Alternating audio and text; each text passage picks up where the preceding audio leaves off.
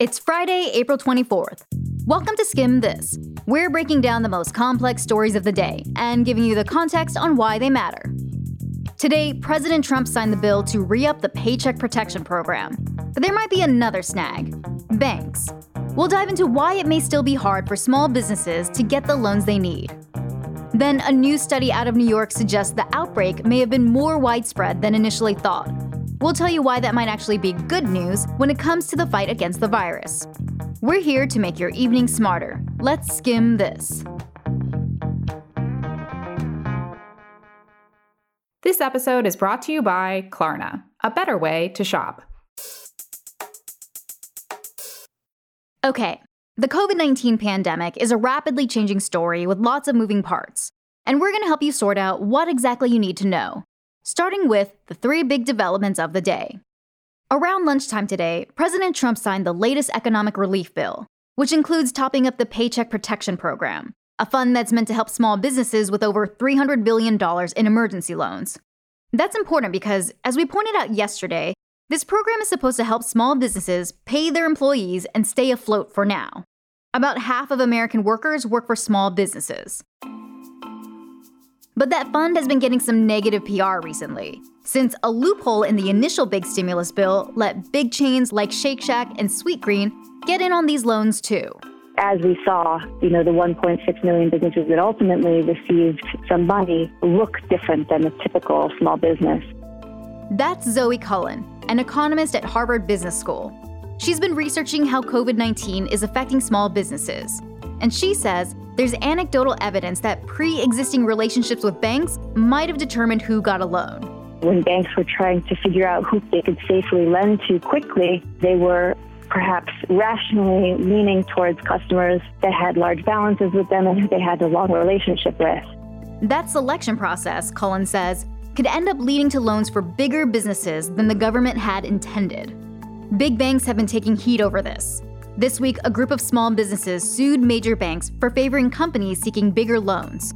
And even though the Paycheck Protection Program is now getting refreshed, there may be more issues down the line. Banks are already saying this won't be enough money, and that that extra $300 billion is pretty much spoken for by businesses whose applications are still waiting in the queue. Meaning that any businesses looking to put in a new application may have already missed out. So keep an eye out in the days to come as to whether this refreshed Paycheck Protection Program is enough to help small businesses in your community right now. Our second headline today involves antibody testing. Way more people may have been exposed to COVID 19 than we initially thought. That's the takeaway from a new study by the state of New York. It found that nearly 14% of those tested had antibodies to the virus, meaning at one point they were infected by COVID 19. So, why is this a big deal? For one, it means the virus traveled to a lot more people than we realized. Scary. But according to Governor Andrew Cuomo yesterday, there's some good news here too. Uh, it changes the theories of what the death rate is if you get infected. What he's saying is if more people had COVID 19 than we realized, that means way more people also survive the infection than we realized, which means the death rate in New York, which has been hard hit, would be lower than we thought. Data like the infection rate and how many people have died from it are important because policymakers are relying on it to make decisions about when to let us return to normal life. So, the more data, the better. But some people are cautioning that we should take this with a grain of salt because there's still a lot we don't know about antibody tests, like how accurate they even are. You might have seen headlines this week from experts saying antibody tests flooding the market right now could produce false positive and false negative results. According to the New York Times, the state health commissioner said that the state made its own test with federal approval and that it's reliable enough to determine immunity. But as we said in our show last week, experts say that we still don't know whether just having antibodies means you're immune. Another thing is that the study tested 3,000 people, all of whom were out shopping at grocery stores or shopping centers at the time they took the test. That means that people who haven't left home and are maybe less likely to have been infected weren't included. Plus, this is still preliminary data. But New York isn't alone in trying to track down these numbers. Studies all over the country right now, from Michigan to Indiana, are trying to find out how many people may have antibodies to the virus. Earlier this month, there were two studies out of California universities that reached similar findings to New York's. Although some researchers say there could be issues with how they recruited people and the accuracy of the tests they used. So there's a lot of uncertainty about how many people have actually been exposed to the virus. But bottom line is that researchers are trying to get to the bottom of it. And when they do, there's a good chance that those numbers will help guide policy decisions that'll determine things like when you can finally go into the office again.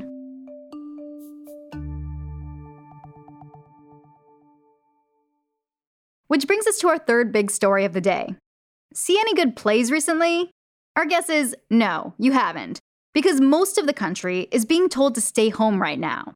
And that's effectively shut down a lot of the places where we would normally go to engage with art, including concert halls and museums. And the result of that, according to a new survey, is that nearly two thirds of artists in the US say they're unemployed because of COVID 19. Today, a nonprofit group called Americans for the Arts released a study based on feedback from over 10,000 artists. Almost all of them say they've lost income because of the COVID 19 crisis. Nearly 30% say they had no savings before COVID 19 hit, and now over half of artists say they have no savings. There was already a concern that artists and creative workers weren't getting the help they'd need. Congress set aside about a quarter of a billion dollars for major arts organizations in its massive stimulus bill last month, as well as expanded unemployment insurance for self employed and part time workers. But arts advocates say they were hoping for much more of a boost. This matters because art, believe it or not, is a crucial part of our economy. According to the National Endowment for the Arts, every year, the arts contribute $760 billion through things like jewelry production and graphic design. The arts contributes more to the economy than sectors like agriculture and transportation. So, the health of the arts is closely tied to the health of our economy, and today's survey is tied to a new group intended to help artists during COVID 19. It's called Artists Relief. For more information, we've linked to that website and a few other lists of resources in our show notes. COVID 19 has created a financial mess, and that's hard for a lot of reasons. This morning, we hosted a live online presentation that may help you through this time. It's called How to Save Money During COVID 19. We talk about how to cut back expenses, negotiate with businesses you pay every month, and lower your debt payments. To check it out, head over to theskimm.com slash save dash money. And to keep up to date on the latest COVID-19 news, check out theskimm.com slash COVID updates.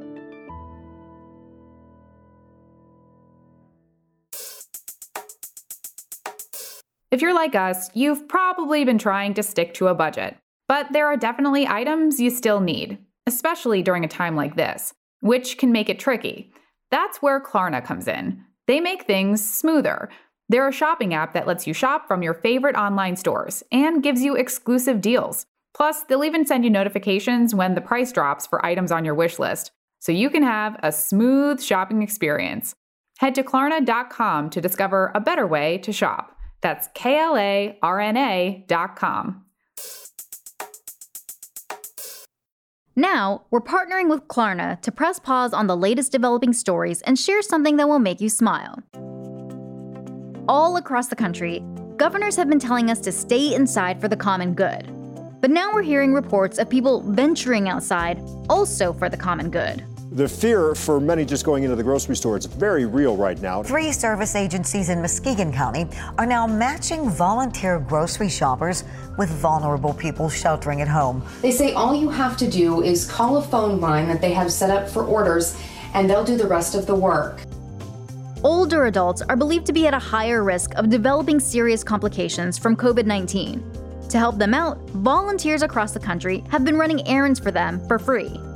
A lot of the people behind these organizations are college or pre med students, and they're backed up by an army of volunteers online. The internet is full of people trying to do their part, from Facebook groups to grassroots organizing on the app Nextdoor. There aren't many good reasons to get outside right now, but it sounds like these kids just found one. If you're interested in getting involved, we've left some ideas of where to start in our show notes.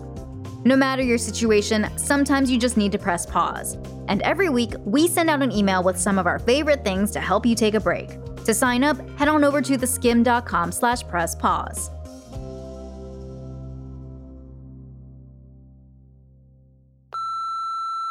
Hi, I just wanted to shout out my mom who herself is at high risk for contracting COVID, yet she is at the hospital every day working and helping and making the patient feel at ease.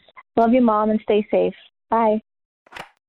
And that's all for Skimm This. Remember, we want to hear your shoutouts. Maybe it's a message for a friend working on the front lines of the COVID 19 pandemic, or a loved one who you can't physically meet up with right now. Give us a call at 646 461 6370 and leave us a voicemail. For more updates throughout the day and over the weekend, follow us on Instagram at The Skimm.